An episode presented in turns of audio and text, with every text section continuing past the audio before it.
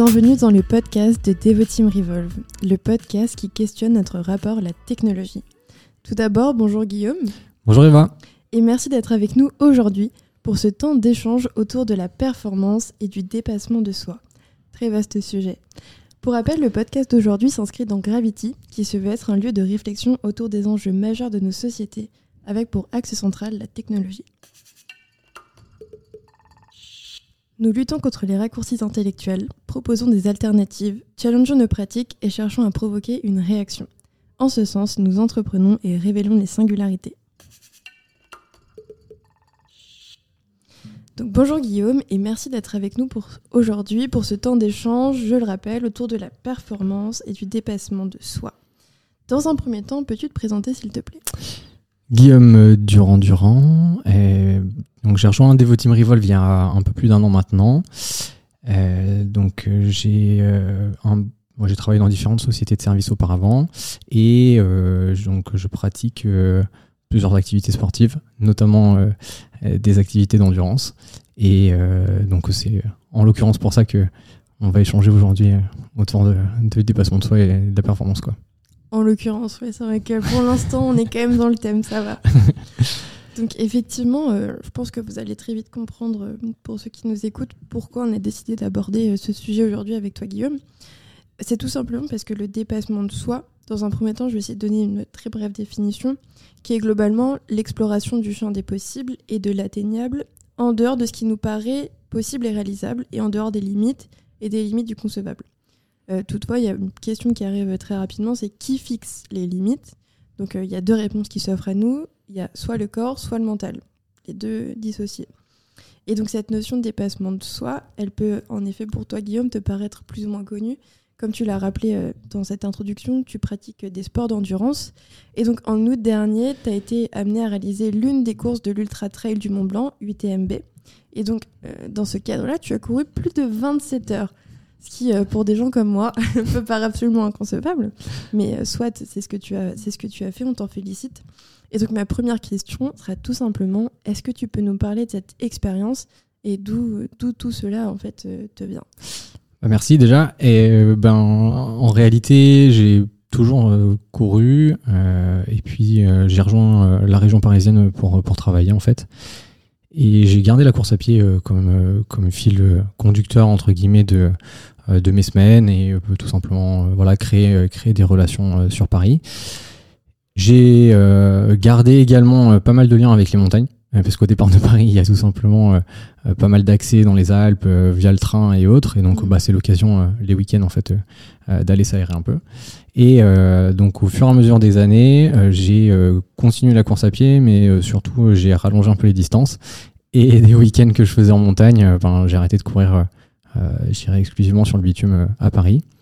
Et donc effectivement, cet été, je suis retourné à Chamonix. donc c'est une, c'est une ville et une vallée que j'apprécie particulièrement. J'avais déjà eu l'occasion en 2019 en fait d'effectuer la même course. sur laquelle j'avais fait plutôt une bonne course, hein, pour être honnête. J'étais assez content de cette première expérience, mais euh, voilà, je l'avais euh, pas forcément bien vécu. Il y avait pas mal de choses qui s'étaient pas passées comme prévu, et malheureusement, euh, ben voilà, j'avais j'avais à cœur en fait de, de, le vivre, de le vivre mieux et de faire en sorte de le vivre mieux, du moins. C'est parce que c'est un peu mon approche en fait, c'est faire en sorte de me préparer correctement pour que ça ne devienne pas un enfer. et donc bah, j'ai mis tout en œuvre cette année, je dirais depuis fin d'année passée, quasiment, ouais, quasiment, quasiment 8 mois, euh, pour euh, justement euh, ben, faire en sorte que voilà, j'ai une performance un peu mieux, que je le vive mieux et mm. que je me blesse pas surtout. Voilà. Et donc c'était la dernière semaine d'août. donc la course en elle-même, s'appelle c'est la TDS. donc c'est la, c'est la trace, la trace des ducs de Savoie, plus exactement. Stylé comme nom. Disons que ça part de Courmayeur. En fait, c'est juste une portion qui diffère en fait de l'UTMB qui est très médiatisé et euh, que beaucoup de personnes connaissent. Euh, donc la course, la TDS, euh, se déroule plutôt en début de semaine. Généralement, c'est la deuxième course qui est lancée sur cette semaine UTMB. Et donc on part de Courmayeur et on arrive du coup à Chamonix, donc dans le centre de Chamonix, sur la place du Triangle de l'Amitié. Et donc ça fait à peu près 170 km. Euh, Celle-ci, elle fait 145 km. Euh, donc il y a un petit peu moins de kilomètres que, euh, que sur l'UTMB, avec 9100 mètres de dénivelé positif et dénivelé négatif également. Voilà. Donc la particularité de cette course-là, c'est qu'elle est assez sauvage. on, passe, on a notamment... des passages du coup en altitude et sur des passeurs, donc entre deux vallées et qui sont assez techniques, assez rocailleux aussi. Et donc, euh, c'est ce qui en fait euh, bah, du coup euh, la plus charmante. Quoi. Et comment tu fais pour t'y préparer? Donc, tu nous as parlé que pendant huit mois, tu étais dans une préparation mentale et physique. Donc, ça passe, je suppose, par un nombre de kilomètres par semaine. Tu as eu un coach qui t'a entraîné. Tu as eu aussi une, une diète particulière. Enfin, c'est vraiment toute une préparation mentale et physique. Effectivement. alors, après, l'objectif, c'est que ça reste un plaisir. Euh, clairement. C'est euh, justement de ne pas, de ne pas, euh, de ne pas me mettre dans une situation, dans une situation qui est dangereuse pour moi ou dangereuse pour mon corps, tout simplement. Et donc, effectivement, ben, j'ai fait le choix d'un coach qui m'a été recommandé par un des coureurs, par un des coureurs avec qui j'avais fini une course. et bien voilà, il a en fait pris, euh, je dirais, le temps dans un premier temps euh, d'avoir connaissance de qui j'étais, ce que j'avais pu faire auparavant, musculairement aussi, comment est-ce que je m'étais développé. Mhm. et du coup, on a, on a, fait connaissance sur les premiers mois. Et puis, ben, aujourd'hui, voilà, je reçois une planification, une planification hebdomadaire. qui consiste en fait à faire pas mal d'entraînements croisés pour ben, tout simplement limiter, limiter les impacts, limiter la fatigue aussi, parce que mine de rien, avec le travail, les amplitudes horaires et autres, il faut arriver à, les, passer euh, et, avoir des créneaux dédiés. Euh, et donc euh, j'ai attaqué cette préparation vraiment suivie avec le coach depuis mars dernier. et donc planification hebdomadaire à raison de ouais, cette, cette séance semaine, donc une séance d'une heure à minima par jour. Quoi. Ok. Et une question qui peut peut-être te paraître un peu étrange, mais comment on passe de aller 5 km comme ça, parce que tu aimes bien courir, à 145 Comment ça se passe en fait? C'est progressif généralement. Euh, non, blague à part, euh, c'est euh, bah, déjà, enfin, gérer le fil conducteur, c'est de garder du plaisir. C'est-à-dire qu'il y a, également la motivation que les collègues peuvent donner. c'est à l'image de certaines courses qu'il y a, également bah, des, des initiatives qu'il peut y avoir dans des groupes. Euh, donc moi, quand je suis arrivé à Paris, par exemple, j'ai rejoint des groupes de course à pied euh, euh, de, certaines marques qui étaient par quartier. Donc c'était l'occasion ben, de rencontrer des personnes, de faire des petites distances au début, ou du moins de reprendre sur des distances qui étaient, qui étaient je dirais, pas forcément très longues. et puis au fur et à mesure, ben, tout simplement augmenter la, augmenter la, distance. mais voilà, le, fil conducteur, vraiment le plaisir, faire en sorte que justement, bah, on se mette pas forcément de, dans une situation délicate. Quoi c'est tout. Ouais, se challenger aussi un peu soi-même, euh, ça peut être cool aussi. Exactement. Et puis, euh, puis c'est l'émulation d'un groupe. Euh, euh, c'est justement tout l'intérêt que j'ai trouvé dans ces, dans ces groupes de course. c'est que ben, ça me permettait tout simplement d'échanger avec des personnes que je connaissais pas du tout. Ou, euh, bien finalement, on mettait de côté euh, nos, euh, je dirais, nos bagages professionnels. Et puis, on avait ben, tout simplement une heure, une heure et demie pour discuter de toute autre chose, de notre passion. Et, voilà. Et en fait, le temps, le temps finalement, va passer assez vite. Quoi. Et donc, de 5 km, on augmente à 5, 10, et puis, puis voilà. Et puis 145. C'est ça. et donc, du coup, pour recouper un petit peu, c'est intéressant tu as parlé du coup un petit peu de la notion de performance. Pour moi, ça c'est personnel, mais je pense qu'on peut en débattre. La notion de dépassement de soi et de performance, en fait, pour moi, c'est lié. Et euh, en fait, l'une implique l'autre. Et du coup, c'est pour ça que je voulais avoir ton ressenti par rapport à ça. Est-ce que toi, tu penses que ta performance, elle est liée euh, indissolublement à cette notion de dépassement de soi, de, des objectifs que tu peux te mettre? Ou pour toi, ça fait pas sens? Si, ça fait sens. Euh, et en même temps, euh, ouais, si, ça fait sens. En fait, euh, euh, dès lors que. Enfin, je, te rejoins sur ce point, c'est-à-dire que dès lors qu'on souhaite aller vers un à minima de performance, après chacun définit qu'est-ce qu'il considère être mm. une performance aussi, et qu'est-ce qui, enfin quel résultat qu'il souhaite atteindre. Il y a un moment donné où effectivement il y a une zone un peu d'inconfort et qui est finalement ce dépassement de soi.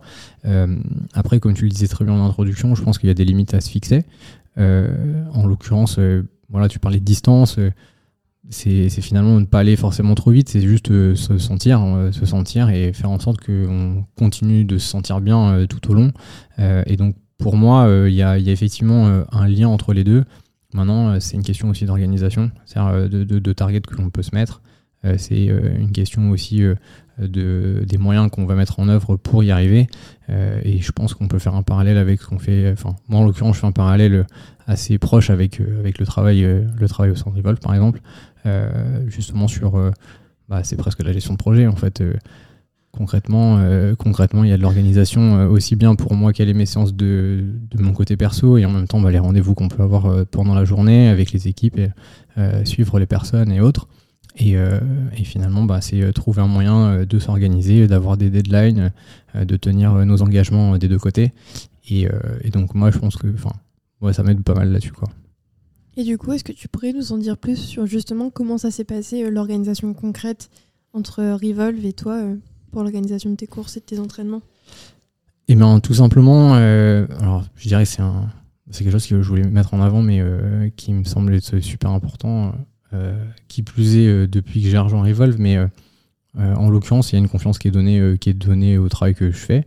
Euh, et globalement et plus globalement au travail que, que l'on fait en équipe quoi et euh, de cette manière là euh, ben, tout simplement c'est un, un bon équilibre enfin c'est un équilibre au moins du côté pro et donc en fait ça me permet de me focaliser et d'avoir du temps du temps perso à côté pour, pour m'entraîner. Évidemment, je vais pas m'entraîner à 14h ou je vais pas m'entraîner à 15h, mais je veux dire, cette flexibilité-là et la confiance en fait euh, qui a et qui nous est donné ou m'est donné euh, euh, bah, me permet tout simplement de, m'organiser de mon côté et, du coup de penser à mes courses sans forcément avoir besoin de penser au travail quoi. Donc clairement bah, le téléphone est coupé le week-end. donc ça c'est plutôt une bonne chose. Et puis même quand voilà quand j'ai mes séances fin de journée entre midi et deux ou le matin, voilà je, sais bien faire la part des choses et, on m'en peut pas pour ça donc c'est juste top en fait. Et juste avant, tu montrais un article d'un de tes collègues coureurs qui faisait justement le parallèle entre la performance dans ses courses mhm. et la performance au travail. Est-ce que tu peux faire le même parallèle de ton côté? Ce serait un peu présomptueux peut-être. je peux... Euh, non, non, mais euh, ouais, je pense que effectivement il y a cette, cette rigueur. Euh, enfin, l'organisation découle sur de la rigueur ensuite, à mon sens. Euh, euh, et, tout simplement parce que ben, on a un temps pour tout et, euh, finalement ben, si j'ai envie de pouvoir avoir l'esprit tranquille ben, c'est que les choses doivent être closées correctement au travail et, donc je pense qu'effectivement il y a un lien y a un lien entre les deux et justement l'article est plutôt bien fait parce que on se rend compte qu'on est de plus en plus de, coureurs de trail du coup à avoir des fonctions bah, de, cadres sur Paris ou autres et qui, euh, qui avons euh, des activités assez prenantes et finalement euh, on se retrouve avec les mêmes dossards les week-ends, on en discute pendant la course, qu'est-ce que tu fais Donc non, c'est assez, c'est, c'est ce qui est assez sympa en fait. non, mais c'est ce qui est assez sympa, c'est que finalement on oublie, on oublie, on oublie parfois, ben quelle est quelle est notre passion, quelle est notre passion pendant la semaine, et finalement on se retrouve le week-end avec des personnes qui euh, qui l'ont, enfin qui s'entraînent de la même manière ou alors euh, qui euh, font plus ou moins les mêmes choix. et puis on parle du travail le week-end, donc non, je Le cercle infini. c'est ça. Non, non, pas du tout. Non, non, vraiment, c'est. Enfin, moi, je trouve que c'est, c'est finalement un, un, parallèle et au-delà de ça, un, sujet, un long sujet. Et je pense que, enfin, moi, je vois en l'occurrence autour de moi, il y a de plus en plus de personnes qui, qui vont vers ces pratiques-là, tout simplement parce que ben, voilà, on a chacun des rythmes un peu différents et en même temps, euh, euh, ben, on a aussi euh, besoin d'aller d'aller se rapprocher de la nature, c'est une tendance. Mais moi, après, ça fait ça fait déjà quelques années, mais je pense que ça fait du bien à tout le monde et, finalement, ben, ces, événements-là ou ces pratiques-là nous le permettent. Donc, moi, j'en suis le, plus, le plus heureux, quoi. Et du coup, effectivement, est-ce que tu aurais peut-être des, des, petits tips? Tu l'évoquais dans, la question précédente, mais pour gérer cet équilibre vie pro, vie perso. Parce qu'effectivement, comme tu l'as souligné, euh, quand on arrive à ce genre de pratique, typiquement le trail, c'est que ça demande quand même un certain investissement. Bon, euh, typiquement, hors dans le cadre de la personne, euh, on vous mettra le lien de l'article en description, mais qui en l'occurrence est arrivé un peu comme ça dans cette pratique. Ça demande quand même énormément d'entraînement, énormément de sacrifices parfois. Donc, comment on fait pour gérer cet équilibre vie pro-perso euh, en l'occurrence, on n'a pas tous la chance d'avoir un, employeur forcément, euh, ou même des travails qui le permettent en fait d'avoir euh, cette souplesse dans l'agenda, d'avoir une entreprise qui est agile aussi. Donc, est-ce que tu aurais des, bonnes pratiques typiquement qui requièrent de la rigueur? Hmm. Je dirais un bon, enfin, déjà parce que justement on est transparent avec, enfin au sein de Revolve, globalement mes entraînements sont dans mon agenda pro, ou du moins les créneaux le, le sont. Donc rares, rares sont les fois où j'ai des, des, meetings qui, qui sont mis dessus. mais voilà, c'est tenir, arriver à synchroniser un peu tout. Euh, au même endroit et, euh, et, finalement se tenir à, se tenir à, justement cet agenda-là, faire en sorte au maximum, je dirais, d'avoir enfin, ne pas être focalisé que sur le sport et, et avoir euh, d'autres choses à inclure dedans. je pense par exemple à des voyages, je pense par exemple à des week-ends. Mmh. Ne pas en oublier aussi, ne pas en oublier les amis. les amis, euh, la famille euh, et autres, parce que c'est euh, mine de rien, enfin on dit derrière la pratique, le trail c'est de l'entraînement, c'est de la semaine, etc. Mais, mais c'est aussi beaucoup de partage en fait. Enfin moi concrètement cet été, voilà, j'ai passé la semaine avec, avec ma compagne et, mes parents sur Chamonix. voilà, c'est quelque chose qui est mon meilleur ami d'ailleurs. du coup, qui, enfin tout le monde est venu et en fait c'est quelque chose qui est, qui est hyper important quoi. Et donc euh, ça, euh, ça ne peut pas euh, finalement être mis en place uniquement sur les courses. Et donc il faut trouver de l'organisation enfin il faut trouver du temps pour le pour le pour le maintenir toute l'année parce qu'on a besoin de ces personnes là en fait. Et sans ce soutien là je pense que au-delà du soutien professionnel il y a aussi le, soutien perso qui est, qui est hyper important. Et, et on l'oublie parfois et, je pense que ouais c'est quelque chose à noter quoi. Et du coup c'est quoi la suite? C'est quoi on a déjà plus ou moins discuté. L'idée c'est de faire des cours similaires, mais de prendre plus en plus de plaisir et de souffrir un petit peu moins à chaque fois. Mais euh, concrètement, c'est quoi la suite? Effectivement, euh, alors je pense qu'il va y avoir plusieurs suites. Euh,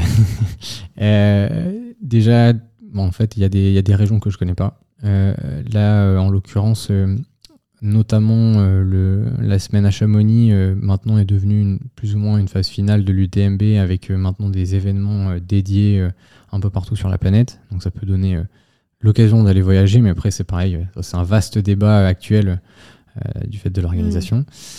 Mm. mais donc voilà, enfin juste j'aimerais bien aller découvrir d'autres régions, régions françaises ou autres. donc aller prendre des dossards un petit peu partout. Et puis et puis après la distance, enfin pour revenir à ce que tu disais par rapport à peut-être la distance, mm. évidemment on est tenté d'aller d'aller tenter des courses des courses un peu plus longues parce qu'on sait aussi que c'est euh, euh, que c'est euh, une durée sur laquelle bah, on est livré à nous-mêmes en fait et qui est, qui est d'autant plus appréciable qui est d'autant plus appréciable enfin moi c'est ce que j'apprécie hein, être être seul être seul face aux éléments parfois voilà la météo qui est, qui est, qui est très changeante également ben, pendant ces, ces 27 heures là en l'occurrence il y a des hauts il y a des bas donc apprendre à les gérer donc au même titre que ça peut être le cas au travail mais voilà en fait finalement, c'est, euh, j'irai pas forcément pour l'instant sur, euh, sur des distances beaucoup plus longues. Euh, voilà, le format vraiment ultra, euh, qu'on dirait un 100 miles, donc c'est 170 km. je pense que là, voilà, c'est des courses que je vais pas forcément multiplier dans l'année. Je vais peut-être faire des formats un peu plus courts, un peu plus courts, voire en faire deux maximum 100 miles dans l'année. Et puis après, effectivement, à terme peut-être avec un peu plus d'expérience aussi, montagne. Euh, peut-être que euh, je ferai, euh, j'aimerais bien, ouais, j'ai deux trois courses en tête sur lesquelles j'aimerais bien prendre le départ ou être autorisé à prendre le départ, quoi. Ok, bon, bah on suivra ça dans ton agenda professionnel, côté Revolve du moins. Et, et, du coup, bah, est-ce que tu aurais un dernier mot à ajouter Oui, bah, oui, non, j'ai un, dernier mot, euh, ben, tout simplement parce que c'est euh, et c'est ce que je disais tout à l'heure, mais euh, ben, enfin ouais, j'ai une confiance, j'ai une confiance de ma binôme du coup au sein de Revolve Anne, justement sur sur l'organisation et également bah, des, des présidents de de, de Devotion Revolve, donc bah, c'est super appréciable. c'est un, un équilibre. Enfin, moi, j'ai trouvé un bon équilibre, un bon équilibre là-dedans, et, et je pense que c'est que c'est à noter. Je les remercie pour ça d'ailleurs. Euh, et donc, ben, écoute, j'espère que, que, les prochaines courses euh, vont plutôt bien se passer. Et euh, si je peux contribuer pour Revolve, voilà, d'une telle manière, notamment par rapport à notre engagement vis-à-vis de l'environnement et autres, bah, écoute, je le ferai volontiers, quoi.